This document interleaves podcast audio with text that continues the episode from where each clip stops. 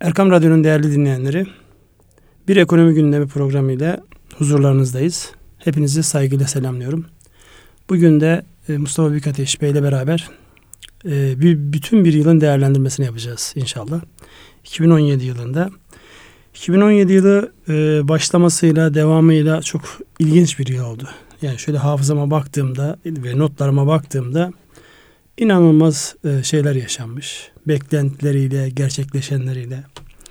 Burada ben bir soruyla başlayayım müsaade ederseniz. 2017 yılında ortaya çıkan tablo nedir? Ama burada bir e, yönlendirme yapacağım müsaadenizle. Yapacağınız değerlendirmeler sizin karakter analizinizle alakalı ipuçları verecek bize. Eğer pozitif değerlendirmeler yaparsanız olumsuzları unutan pozitif bir insan olduğunuz. Negatif değerlendirmeler yaparsanız bu da sizin geriye yönelik sadece negatifleri hatırladığınız gibi bir şey var. Burada bir yönlendirme yaparak başlıyorum. Buyurun lütfen. Hoş geldiniz. teşekkür ederim bu yönlendirme için. Ee, negatiften başlama endişesi taşıyordum genel olarak. Ee, inşallah pozitiften e, başlıyor olacağız. Geldiğimiz şu yıl sonu itibariyle bugün geriye dönüp baktığımızda o kadar enteresan ve sürpriz sayılabilecek, beklenmedik, daha önce yaşanmamış birçok olay yaşadık. Özellikle e, siyasi içerikli olup ama doğrudan ekonomiyi etkileyen, o ekonomiyi hedefleyen ve geldiğimiz bugün itibariyle de rakamlara bakınca bunun üzerinden Allah'a şükür e, aşmışız, iyi bir noktaya gelmişiz. Benim yönlendirmemin etkisi altındasın şu an farkındayım. Müsaade edersen birkaç rakam bahsedelim. Yani gerçi henüz daha yıl kapanmadı. Yani ilerleyen saatlerde uluslararası piyasalardaki gelişmelerin işte dövize etkisi ne olacak Türk lirasına karşılığı ama öz itibariyle artık piyasa kapanmış kabul edelim. Baktığımızda e, bir yıl içerisinde işte özellikle paranın ürkekliği ile alakalı bir ülkede kalıp kalmaması, yatırımcının o ülkenin yatırım araçlarına güvenmesiyle alakalı en önemli göstergelerden bir tanesi borsa. Borsa İstanbul'a baktığımızda şu an tarih rekorlardayız. Yani tarihinin en üst seviyelerindeyiz ve yıllık performansı yaklaşık yüzde 47 gibi bir artışla kapandı. Gerçi diyeceksin daha önceki yani geçen seneki kapanışta işte e, Temmuz 2016'da yaşanan o menfur hadisenin darbe girişiminin etkisiyle daha önceki rekorlarından aşağı gelmişti. Ama biz e, yılları bu anlamda bir performans değerlendirmesi olarak baktığımızda %47'lik bir artış var. Dolarda çok enteresan bir yıl yaşadık. Yani bizim açımızdan e, önemli ipuçları var orada. Ama nihayetine baktığımızda uçtan uca yüzde yedilik bir artış var. Euro bu anlamda dolara karşı değer kazandığı için performansı gayet iyi. Euro yatırımcılarını sevindiren bir görüntü var. Yüzde yirmi iki. Euro dolar paritesine baktığımızda ki Euro'nun performansı buradan geliyor. Yaklaşık yüzde on beşlik bir artış var. Euro lehine. Altın yatırımcılar açısından baktığımızda %12'lik bir performans var yılbaşından bugüne geldiğimizde. Petrole kim yatırım yapıyor bizi dinleyenlerden bilmiyorum ama adettendir. İşte finansla alakalı, rakamlarla alakalı bir şey bahsedildiğinde petrol fiyatlarından da bahsedilir. Biz de önemli bir petrol tüketicisiyiz. İthalatçıyız aynı zamanda. Yüzde 16.5 gibi bir oranımız var. E, petrol fiyatlarının artışı. Bunların hep artış, hiç azalan yok. Yani bu anlamda baktığımızda e, yani hangisi aşağı geldi diye baktığımızda hiçbir tanesi aşağı gelmemiş. Döviz sepetine baktığımızda da yani 1 dolar 1 euronun toplamının ikiye bölünmesinde yüzde 14.4'lük bir artış var. Rakamlar da böyle. Şimdi bu çerçevede o negatif mi pozitif mi karakter analizine bir daha devam edelim. Buyurun lütfen. E, negatif mi pozitif mi e, dalgalanmaların yüksek olduğu bir yıl oldu e, tüm bu saydığımız rakamların e, çerçevesinde indi çıktı. E, bu, bir dönem mesela dolarla ilgili bu kurlar e, dövizi satmak için iyi bir e, oran, iyi bir fiyat dendi. Bir takım insanlar sattılar. Daha sonra dolar daha da artacak dendi. Hatırlayacak olursak yaşadığımız e, Amerika'daki davalar, ee, bir tane daha var. Bir Davalar tane, bir tane yani, daha var. Sanki arkası gelecekmiş gibi inşallah arkası da gelmesin. Arkası gelmesin. Bir hayal kırıklığı olarak orada kalsın. Evet. Onlar açısından bizim açımızdan. Sonra sürpriz bir şekilde e, vizelerle ilgili büyük e, Amerikan Büyükelçiliği'nin e, Türkiye'de aldığı bir karar e, Büyükelçinin sanıyorum son gününde veya son haftasında böyle bir karar açıklanmıştı. O ciddi bir travma etkisi yarattı. Ee, Bunların hepsini yansın. bilinçli olarak yapılmış ataklar olarak mı düşünüyorsunuz? Bilinç... Çünkü sadece onlarla kalmadı. Yani bizim e, özellikle uluslararası ilişkiler anlamında gerçekten çok renkli bir yıl yaşadık. Ve bunların hepsinin yansımasında baktığımızda ekonomik olarak bize ciddi yansımalar olmuş. Yani nedir diye baktığımda özellikle Körfez bölgesiyle olan ilişkilerimiz bir ara bizim önemli kaynak girişlerimiz Körfez bölgesinden evet. gelmekteydi. En önemlisi de işte Suudi Arabistan. Suudi Arabistan. İşte Mısır'la başlayan süreçte arkasından işte Suriye'deki koalisyonumuz bir anlamda beraber hareket etmemiz sonra o bozuldu. Bir saflaşma oluştu. Türkiye Katar bir araya geldi. Suudi Arabistan diğer Arap ülkeleriyle beraber Körfez bölgesindeki işte Arap Emirlikleri ve Mısır'la beraber Türkiye'ye karşı açık değil ama Katar üzerinden Katar üzerinden e, bir e, ayar geldi. Bunların hepsini düşündüğümüzde bunlar Türkiye'ye doğrudan yapılmış bilinçli ataklar mıydı sizce? Ee, hepsini bir araya koyduğumuz zaman cevabı evet diye görünüyor. Çünkü bu kadar peş peşe e, daha önceden yaşanmamış olaylar olması bunu teyit ediyor.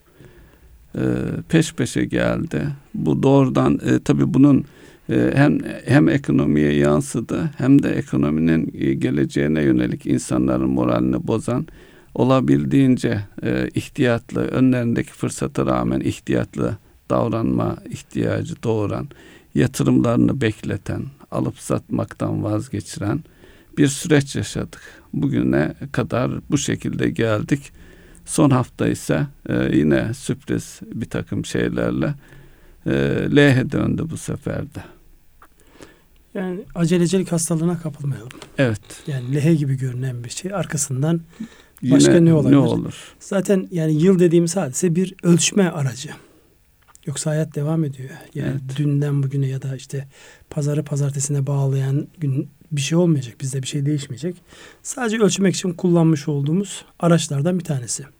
Şimdi bu anlamda baktığımızda yani e, gerçekten dün gelen o haber üzerine e, piyasalar coştu. Yani dövizde belirgin bir aşağı gelme oldu. Gerçi bugün tekrar bir e, yukarı doğru dönüş var. Ben onu şu şekilde yorumluyorum. Bilmiyorum iştirak eder misiniz? Şimdi yıl sonunda dövizin daha yukarı gideceği düşüncesiyle pozisyon almış. Yani dövizdeki durumun aşağı değil de artıya çevirmiş olan genellikle bunlar finansal kuruluşlar ya da büyük parasal hacme sahip olan e, kuruluşlar bu beklenmedik vize sürprizinden dolayı aşağı gelişte sene sonundaki bilançoyu biraz daha istedikleri pozisyona getirmek için sanki bugün döviz yukarı gidiyor bir hissine kapıldım ben açıkçası. Yoksa dün geldiğimiz seviyeler gayet iyi seviyelerdi. Moral düzeltici seviyelerdi.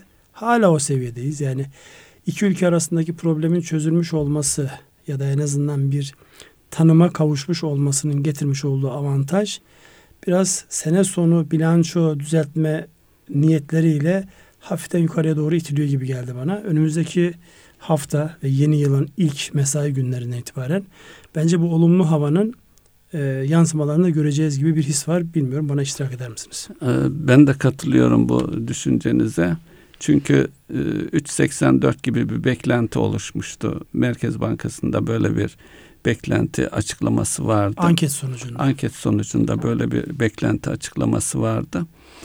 Ee, şu da var tam emin olamıyorum ama bilançolarla ilgili kur bugünün kurumu çünkü cumartesi ve pazar uluslararası piyasalarda işlem devam edecek.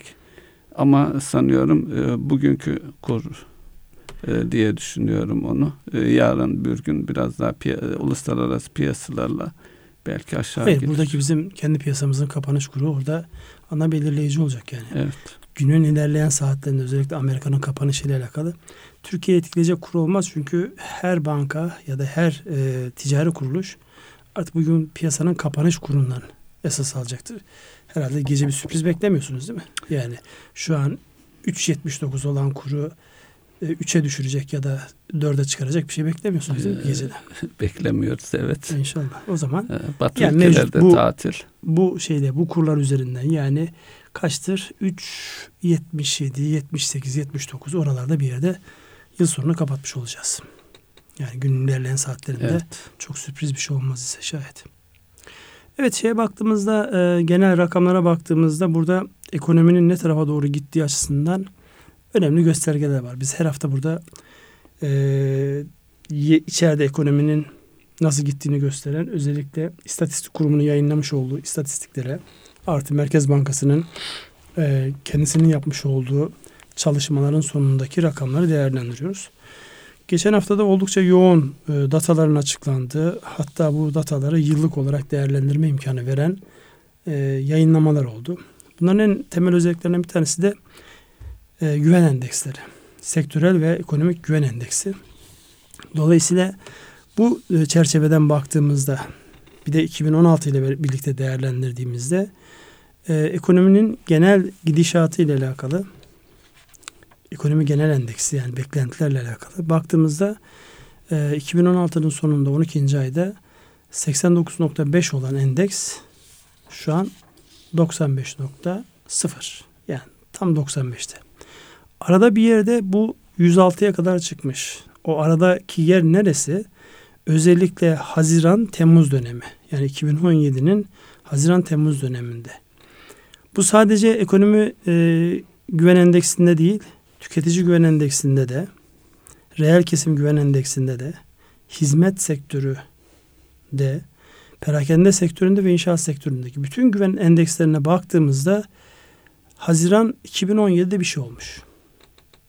Ne olmuş diye sorduğumda benim ilk aklıma gelen kredi garanti fonu ile piyasaların o sıkışmışlığını özellikle finans sektörünün bu teminatlandırma noktasındaki iştahı ile reel sektörün teminat oluşturmadaki imkansızlığı, fiili imkansızlığı yan yana geldiğinde o dönemde kredi garanti fonunun bir kurtarıcı simit olarak devreye girmesi var.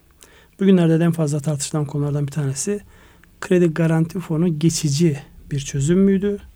Yoksa bu bundan sonraki süreçte ekonominin belli bir tarafa doğru akmasında ihtiyaç duyulduğunda kullanılabilecek ve geliştirilebilecek bir araç mıydı diye tartışmalar var. Ama bir gerçek onlar tartışma kısmı. Bir gerçek var ki kredi garanti fonunun devreye girdiği dönemde bütün endekslerde ciddi bir yükseliş ortaya çıkmış. Bu açıdan baktığımızda bunların e, ara dönemdeki bu yükseliş şimdi yavaş yavaş biraz dengeye oturuyor. Yani her yukarı giden hareketin biraz e, piyasa ifadesiyle kullanacağım bir düzeltmesi gelir. Yani yukarıda gitse aşağıda gitse çok ani hareketlerde onu düzelten bir hareket muhakkak gelir. Burada bizim geçen sene sonu itibariyle endekslerin genelinde görmüş olduğumuz o çerçeveyi kredi garanti fonunun devreye girmesiyle piyasanın daha olumlu bakmasıyla yukarı gitmesi şu anki düzeltme hareketi mi yoksa biraz daha aşağı gelir mi? Yani 2018'de ne bekliyorsunuz? Türkçesi o bu kadar uzattım cümleyi ama. 2018 e, 2017'den daha iyi olur diye bekliyorum. Temenni mi yoksa bir rakamlara dayanarak mı söylüyorsunuz? Ee, ağırlıklı olarak temenni çünkü rakamların gidişatını sürpriz e, çıkışlar, sürpriz hareketler etkiliyor. Kre, e, kredi garanti fonu olumlu bir etkisini ciddi biçimde gördük. Siz de detaylı olarak açıkladınız. Bunun e, devam edeceği e, kredi garanti fonuyla birlikte devam edeceği e, öngörülüyor. Bunun e, kredi garanti fonu öncesinde bakıldığı zaman finans sektöründe de bir karamsarlık vardı. Bu onun aşılmasına da e, neden oldu. Bugün rastladığım bir şey vardı. Banka karlarıyla ilgili ilk 11 aylık karın 45 milyar gibi bir seviyeye ulaştı. Bu daha önceki rakamlarla bakıldığında 35'ti sanıyorum. E, finans sektörünü de hem reel sektörü hem de finans sektörünü olumlu yönde etkilemiş. Kesinlikle etkilemiştir. Eğer kredi garanti fonu devreye girmemiş olsaydı muhtemelen şu an banka bilançolarındaki takibe intikal etmiş olan rakamlarda ciddi bir artış olacaktı. Artı bu tetikleyen bir süreç. Yani bir olumsuzluk başladığı zaman ki maalesef özellikle finans sektörü ve para piyasaları bu anlamda inanılmaz e, olumsuz tetikleyicilerden etkilenen yapı. Olumluya hemen tepki vermiyor ama olumsuza hemen tepki veriyor. Özellikle e, reel sektörde belli işletmelerin, belli sektörlerin, belli firmaların sıkıntıya girebileceğine dair bir konuşma böyle domino etkisi yapıyor. Herkes bir şeyi devirmeye başlıyor. Aman bir an önce ben devreye gireyim, aman bir an önce ben alacağımı tahsil edeyim derken normal şartlarda sıkıntıya girmeyecek bir yapıyı sıkıntıya sokabilir hale geliyor. Onun için kredi garanti fonunun psikoloji düzeltme anlamında yani sadece piyasayı likitte anlamında rahatlatma noktasında değil, psikolojik olarak da düzeltme noktasında çok ciddi etkisinin olduğunu düşünüyorum. Onun içindir ki geçici olması değil, bunun bir şekilde ekonominin ihtiyaç duyduğu temel unsurlar göz önüne alınarak yeniden yeniden geliştirilerek ortaya konması gereken bir unsur olarak duruyor. Bunu şey gibi de düşünebiliriz. Şimdi biz uluslararası anlamda parasal genişleme yaptığımızda yani dünyanın her tarafında parası kabul edilen bir dolar, bir euro gibi değiliz. Biz parasal genişleme yaptığımızda buradaki etki her tarafa yayılmıyor. Bizdeki işte kredi garanti fonu gibi mevcut işleyen çarka, gerçekten işleyen çarka verilecek sular, tulumbaya akıtılan su gibi oranın çalışmasını, o çarkın dönmesini sağlayacak. Aksi takdirde finans sektörünün psikolojisi bozulduğunda bu hemen reel sektöre yansıyor. Reel sektöre yansıdığında da işte en sonu gelip insanların işsiz kalması ve o istenen, oynanan oyunun e, semeresini vermesi gibi bir şey çıkar ortaya. Temennimiz bu anlamda e, yeni ürünlerle, yeni araçlarla bu sürecin iyi yönetilmesi, bundan sonraki dönemde de reel sektörün ihtiyaç duyduğu gerçekten yatırıma yönelik, tüketime yönelik değil, gerçekten yatırıma yönelik ekonominin çarklarını işletecek, motorunu çalıştıracak desteklerin olması noktasında benzer adımlar bütün hızıyla devam ederler. Bu vesileyle o işi düşünmüş, o işi hayata geçirmiş, kararını almış. Çünkü bunlar evet. karar almasında riskli şeyler. Herkesin yüreği bunu kaldırmayabilir. Yani siz bütün ekonominin bir anlamda bütün yükünü üzerinize alıyorsunuz. Her ne kadar orada yüzde yedi gibi bir şey yapsa da bir oran olsa da bunlar psikolojik sınırları olan oranlar. Siz kalkıyorsunuz böyle bir kararla ekonominin olabilecek ilave darbelerini önlemiş oluyorsunuz. O anlamda fevkalade önemli. Peki. Devam edelim biraz şeye. Yani buradaki özellikle bu endeksler kısmındaki hususa biraz devam edelim. Çünkü burası önemli bir gösterge. Yani az önce o söylemiş olduğum o düzeltme hareketinin e, nerede tamamlanacağı, bundan sonraki süreçte ne olacağı noktasında biz netice itibariyle reel sektörün içerisinde yer alan insanlarız. Finans sektöründe bir ayağımız, geçmiş deneyimimizden dolayı şu anda reel sektörün içerisinde farklı firmalarda, farklı sektörlerde insanlarla temas halindeyiz. İster buna danışmanlık tarafı deyin, ister yönetim tarafı deyin, ister koçluk tarafı deyin. Buna e, bu açıklamalara katkıda bulunma açısından veya şöyle sorsak bu kredi garanti fonunun devletin reel sektörün arkasında durduğunu net bir şekilde göstermesi olarak da Bütün ekonominin arkasında Tüm durduğu ekonomi. diye yorumlamak lazım. Evet. Çünkü yani, burada finans sektörünü de kurtarmış oluyorsunuz. Finansı da e, kurtarmış oluyor. Ee, bu geleceğe yönelik olarak da benzer şeylerde devletin e, belli bir sektörde olabilir, tüm ekonomide olabilir arkasında duruyor diyebiliriz. Daha önceki şeylerde şöyle bir yaklaşımda vardı özellikle Batı ülkelerinde müdahale etmeyin sıkıntılı olan batsın kalan sağlar bizimdir yeni firmalar yeni sektörler açığa çıkar diye ama 2008 krizinden sonra da Batı ülkelerinde de gördüğümüz her e, devlet her ulus kendi ekonomisini değerini e, muhafaza etmeye odaklanıyor. Burada e, kredi garanti fonu da e, dediğiniz gibi doğrudan ihtiyaç olan yere tam ihtiyaç olan yere ilacın veya desteğin zerk, edilmesi sonucu bugünü e, bugüne kadar geldik ve e, iyi bir dönem geçirdik. Orada benim bizzat yaşamış olduğum bir hadise var. 2009'u zannedersem yani öncesi var. Bir 2007'de yaşadığımız şey. 2007'de biliyorsunuz Türkiye ekonomisinde çok ciddi bir hareketlilik vardı. Biz de o dönemde yurt dışı bankalarla yoğun görüşmelerimiz var. Yurt dışında işte Türk ekonomisini ve bankacılığından bahsederken özellikle İngiltere'de hiç unutmuyorum bir banka siz henüz liberal kapitalist ekonomi mantığını bile anlamış değilsiniz diye böyle sert bir giriş yapmıştı. Niye dediğimizde 2001 yılında o e, el konulan 20 küsür tane banka vardı ya. Evet. Onlarla alakalı iddiası şuydu. E, liberal ekonomi böyle batanın elinden tutmak, devletin bütün borçlarını üstlenmesi, onun yönetimini bünyesine alması ve tasfiyesini kendi eliyle yapmasının liberal ekonomi mantığı içerisinde doğru olmadığı. Bizim orada devlet olarak ya da işte ülke olarak bu müdahaleyi yapmamamız gerektiği şey var. Aradan zaman geçti. 2008 işte sonu 2009'un başındaki süreçte aynı bankacıyla işte Allah denk getirdi mi getiriyor. Aynı bankacılarla karşılaştığımızda ben şunu söyledim. O zaman atak sırası bize geçmişti. 2008 sonu 2009 başında bu e, Lehman Brothers krizinden evet. sonraki süreçte hiçbir İngiliz bankasının batmasına müsaade etmediler. İki tane bu mortgage e, firması vardı. Northern Rock ve onun benzeri şu an isimleri hatırlamıyorum. Ya da işte en büyük bankaları RBS'in, işte Barclays'in onların e, sıkıntılı zamanlarında inanılmaz destek verdiler. Bu sefer ben sordum o soruyu. Hani liberal ekonomide bu anlamda bir müdahale olmazdı? Liberal ekonomide de olsa yani özellikle 1929'daki o büyük krizden sonra Keynesyen ekonominin, Keynesyen bakış açısının bir getirdiği bir e, alet edevat var. O da şu. Öyle kendi hallerine bırak, bırakınız yapsınlar, bırakınız geçsinler düşüncesiyle hiçbir ekonomiyi yönetemezsiniz. Devletin varlığını bir şekilde ya var olduğunu arka tarafta kurallarıyla hissettirecek ya da gerektiğinde ortaya çıkıp müdahale edecek.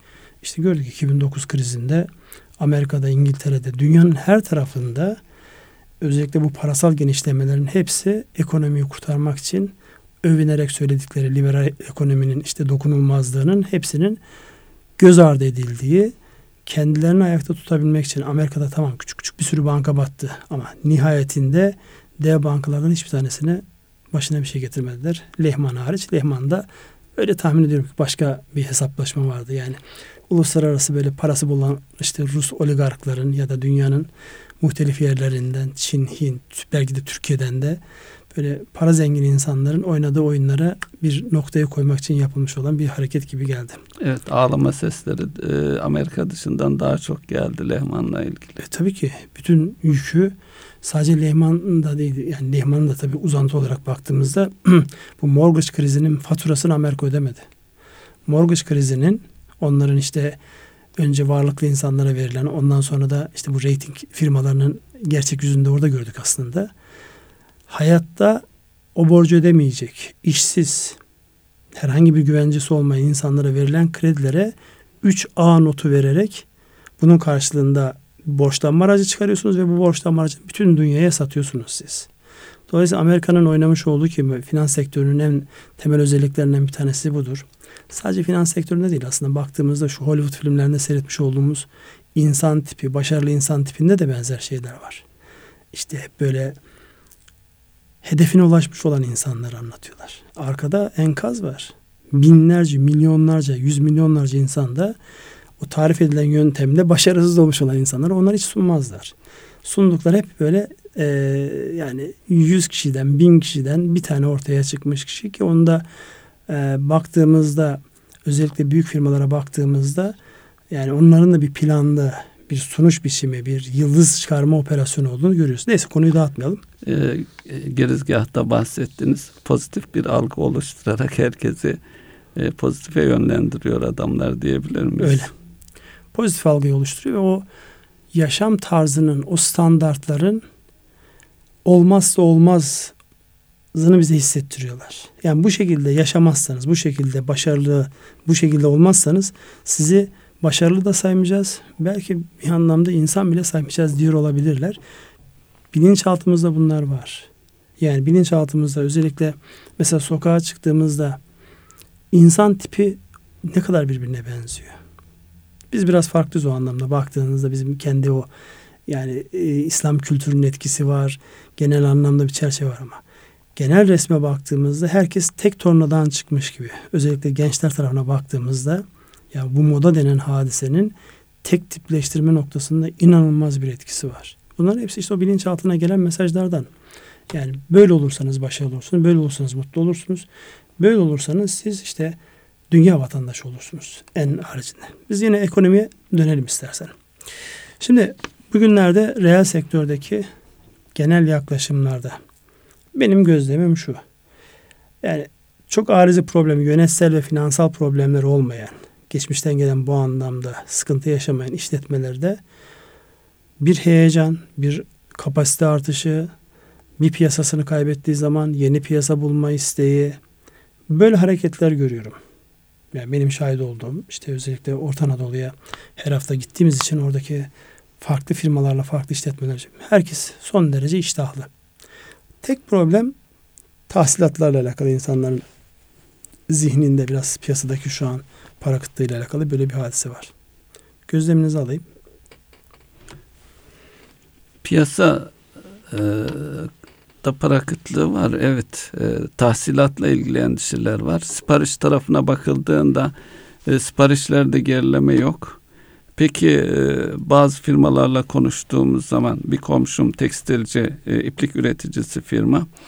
Onunla özellikle reel sektörde, kendi sektörünüzde ne oluyor diye konuştuğum zaman sipariş azalması var mı 2016'ya göre? Hayır yok.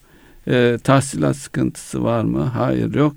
E, peki e, işte durumu ortalığı biliyorsunuz e, cümlesiyle başlayan her şey pozitif yönde olmasına rağmen böyle bir şey var. E, inşallah 2018'de e, gerçekte adamlar siparişini alıyorsa, tahsilatını yapıyorsa bir sıkıntı olmayacak demektir. Ama bu psikolojik etkisiyle ödemelerin e, geciktiği bazı sektörlerde de gecikme ve sıkıntılar e, yaşanıyor. Yaşamakla beraber bir düzeltici e, faktör görüyorum ben son dönemlerde. Özellikle e, kiracı olarak belli yerlerde bulunan işletmeler ya da şahısların geçmişte karnesi iyi olan, ödeme ahlakı yerinde olan insanların özellikle kira artış taleplerini yani kira artışı yapmayalım taleplerini herkesin pozitif yaklaştığını gördüm ben. Evet. Enteresan bir e, durum. Yani eğer ödeme ahlakında bir problem yoksa, o karnesi düzgünse insanların bu dönemdeki bu sıkışıklığın yani ben e, tabii ki isterim kirayı arttırmak. Fakat şu anki ekonomik şartları biliyorsunuz. Karlar iyice daraldı, marjlar iyice daraldı.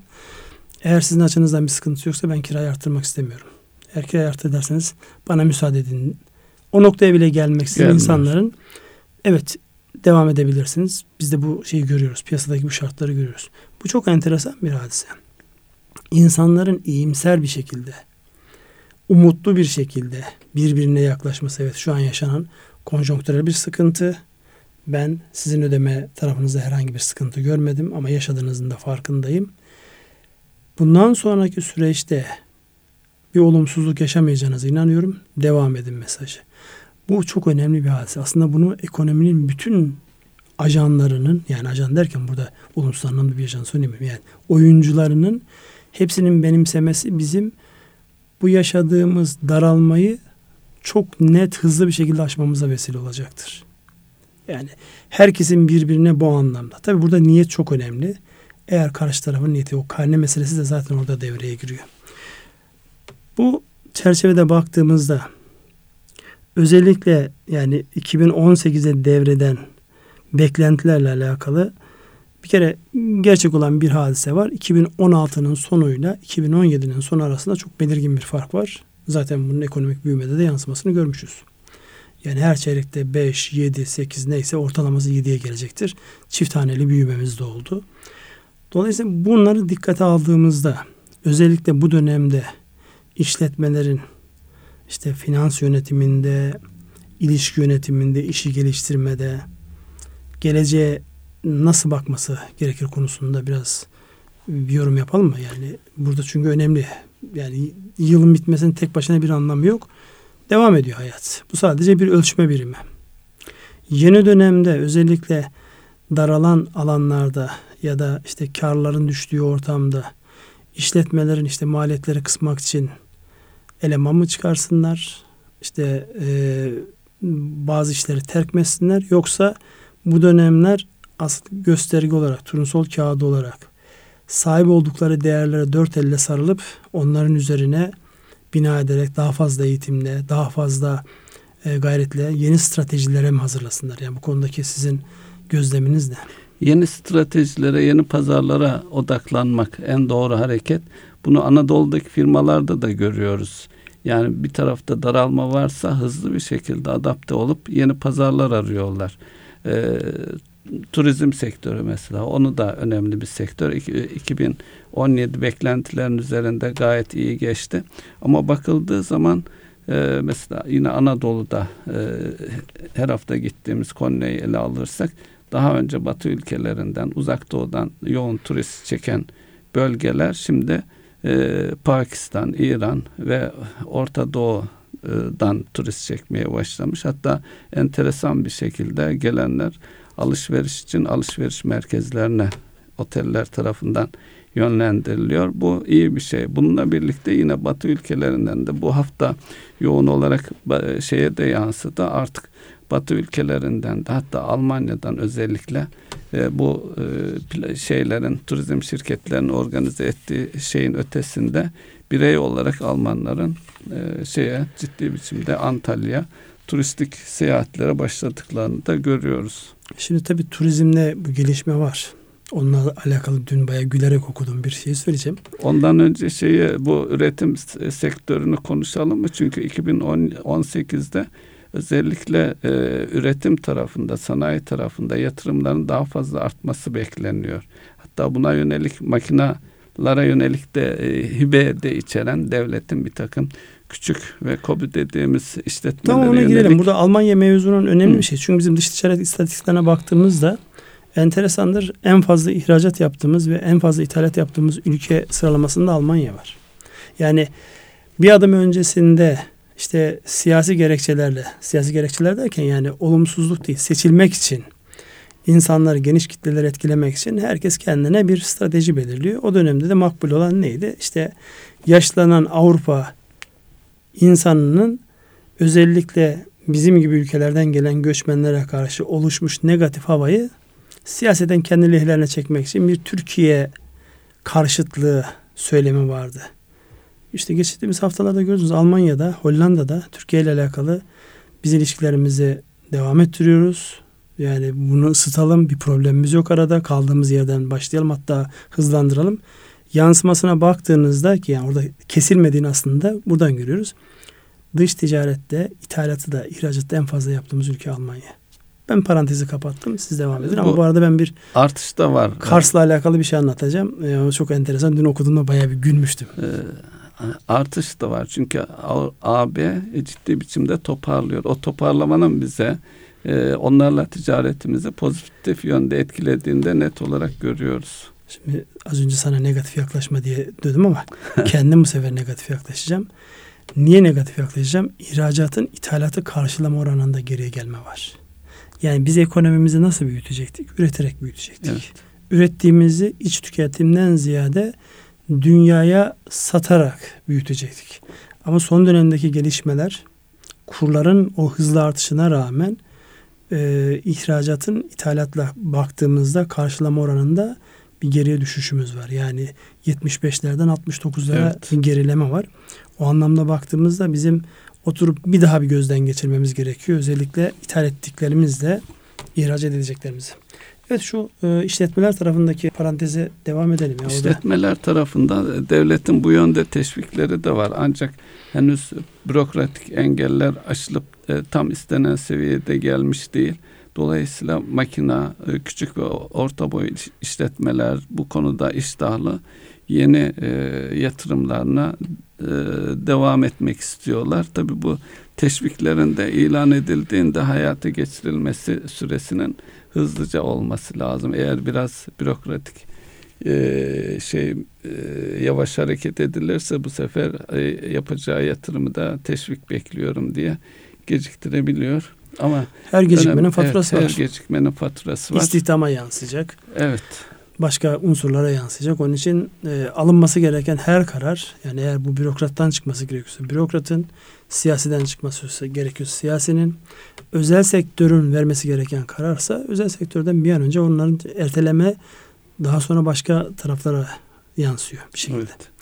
Burada bir, bir husus var. Özellikle kaynak girişinde yani elhamdülillah hiçbir e, gerileme olmadı. Türkiye kaynak girişi bütün hızıyla devam ediyor yani. Gün yok ki gazetelere yansımış bir satın alma, bir birleşme, bir ortaklık e, süreci olmamış olsun. Bunların hepsini birlikte değerlendirdiğimizde 2018 ile alakalı e, gelişmelerin e, bir e, lihe olacağını görüyoruz. Tabi bu arada e, siyasilerin gündeminde olan aslında bütün ekonominin gündeminde olan e, ülke vatandaşlarının gündeminde olan iki tane konu var. Birisi bu taşeron işçiler mevzu. Bir de bu asgari ücret. Bugün asgari ücretle alakalı bildiğim kadarıyla henüz bir açıklama yapılmadı ama bugün açıklama yapılacak diye biliyorum. E, bekleniyor ama biz gel gelirken henüz açıklama yapılmamıştı. Evet. E, oradaki yaklaşım herhalde uzlaşma yönünde. Yani asgari ücretin evet. ne olması gerektiği konusunda bir mutabakat var. Bunları düşündüğümüzde, enflasyonu düşündüğümüzde, bütçelenen şeylerde sizin şahit olduğunuz firmalarda ortalama ücretlerdeki artış yüzdeleri hangi seviyelerdeydi? Hep yüzde on ve üzeri çünkü enflasyon şu an çift taneli. Ee, şimdi bu asgari ücretle ilgili olarak da daha önce asgari ücrete dayalı olarak e, işletmelere sağlanan teşvikler vardı. Onun bitmesiyle asgari ücretinde artıyor olması e, işletmelere yük oluşturacak diye bir e, şey vardı. Evet yani orada e, tabii şimdi tarafların hepsinin memnun olması lazım. Evet. E, işletme para kazanacak ki dönsün onu ödeyebilsin çalışan iyi bir zam alacak ki motivasyonu yerine gelsin. yani kendi içerisinde bir e, muamma var. Burada ben yine ana rakamlara dönüyorum çünkü bunlar önemli göstergeler. Dikkat çeken iki unsur var. Bir tanesi tüketicilerin genel bakışı. Yani hane halkının, sokaktaki insanın gelecekle alakalı beklentileri, bir de bunun en önemli yansımasının olduğu yer inşaat sektörüyle alakalı e, endeksler var. Bunlara baktığımızda yani tüketici güven endeksimiz geçen senenin üzerinde. Yani geçen sene son itibariyle 63.4 imiş. Şu an 65.1. İnşaat sektörüne baktığımızda geçen seneden daha iyi. Ara dönemde yine bu kredi garanti fonu, kampanyalar, işte özellikle emlak konutun yapmış olduğu kampanyalar sebebiyle ciddi bir hareketlenme olmuş idi. Şu an baktığımızda hem tüketici güven endeksinde hem de inşaat sektöründe ki inşaat sektörü Türkiye'de önemli e, motorlardan bir tanesi. Bu çerçevede baktığımızda önümüzdeki dönemde insanların evet gelecekle alakalı benim herhangi bir endişem yok. İşimi kaybetmem. Ekonomi iyi gider. Hanenin gelirinde bir artış olur. Tasarruf eğilimi de en azından kötüye gitmez deyip inşaat sektöründe konut alımına yönelir mi? ya da bankacılık sistemi konut almaya sağlayacak bir yaklaşım sergiler mi? Hatırlarsanız bir e, geçen hafta zikretmiştik zannedersem. Bankaların e, pozitif yaklaşmamasından dolayı yüzde on ciro kaybettik diye bir açıklama vardı. E, ismi bizde saklı. Ee, yine bankalar e, banka faiz oranları e, finansman e, yükü makul hale gelirse en hızlı e, tetikleyici e, taraf orası olur. E, satılmaya baş çünkü banka kredileriyle ipotekli satışlarda e, yat, e, inşaat firmasına e, satıcıya e, tüm satış bedeli bir defada gireceği için inşaatın ve e, yatırımların hızlanmasında çok hızlı etkisi oluyor. Şu anki durumda eğer bankalar uzak kaldığında şirket kendi imkanlarıyla özellikle de vadiye dayalı olarak satışlar e, devreye girince tabi istenen e, canlanma biraz makul şey kalıyor. Tabi bir oluşmuş bir portföyden de bahsediliyor. Önce bu portföyün hızlıca erilmesi de bekleniyor. E, dileriz ki makul hale gelir. Tekrar bankaların e, inşaat sektörüne do, dolayısıyla konut kredilerine yaklaşımı biraz daha pozitif yönde gelişir ve orası da canlanır diye bekliyoruz. Tabii şu anki bankaların inşaat sektörü e, nedeniyle e, mevcut durum nedeniyle ilgisi sanayiye, üretime kaymış durumda.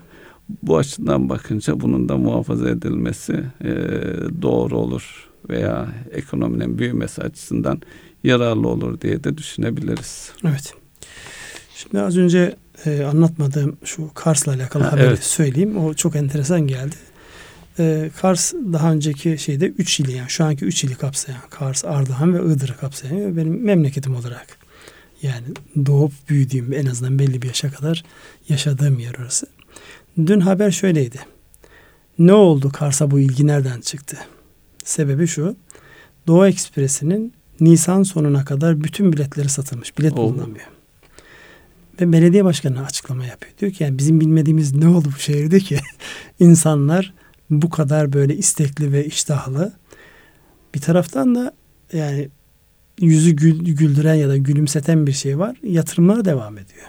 Müthiş işte o eski Ruslardan kalma taş evleri işte otellere dönüşüyor, butik otellere dönüşüyor. Kars'ın çevresindeki o tarihi ve özellikle tabiatla alakalı hadiseler işte kışın çıldır günü donuyor üzerinden işte arabalar artık oralarda şov amaçlı e, gösteriler yapılıyor. Çünkü bir buçuk iki metre kalınlığındaki buzun üzerinde her türlü atraksiyon yapılabiliyor.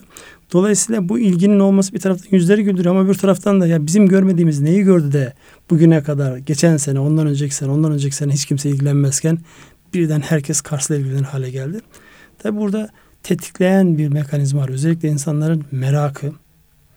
Yani kolay ulaşımı sağladığınızda ulaştırma kanalında elde edilmiş ciddi avantajların getirdiği yansımaları görüyorsunuz. Yani düne kadar hiç nüfusunda hatta artışı boş verin hala küçülmeye devam eden, hala göç vermeye başlayan şehir işte kapıların açılması, işte Bakü, Tiflis, Kars hattının yani tren yolunun açılmış olması, yeni imkanların gelmesi ekonomi birden canlandırıyor.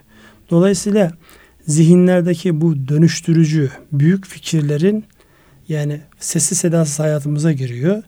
Ve bir müddet sonra insanlar yani o büyük dönüşümü gözden kaçırarak sanki ekstra bir şey olmuş ya da bilmedikleri bir şey olmuş gibi görünüyor. Halbuki yıllardır devam eden bir gayret. Hem kapıların açılması hem tren hattının oluşması artı şehrin biraz da işte Ulaştırma Bakanlığı'nın da e, oradan olmasının da herhalde bir avantajı var. İyi tanıttılar ki e, Nisan sonuna kadar Doğu Ekspres'te yer yok. Yani düşünün bir 24 saatlik bir seyahatte eski usul tren şeyiyle her istasyonda durabiliyorsunuz zihninizde. işte e, eski seyahatin tamamını canlandırabiliyorsunuz. Onun için sürpriz gelişmeler de bu şekilde yansıyabiliyor ekonomiye. Kars'a gitmedim. Erzurum'da okudum ama baya merak ediyorum Kars'ta nasıl bir evet. yer diye. Nisan'a kadar en azından trenle gidemezsiniz. Evet. Uçakta e, her gün uçak var yani bildiğim kadarıyla iki e, sefer var. Dolayısıyla eğer bir merak varsa bu vesileyle ben de gelmiş olurum. E, İnşallah birlikte gideriz. Kars, e, Kars deyince Kaz'dan da bahsedeceksiniz diye Yok bahsetmeyeceğim.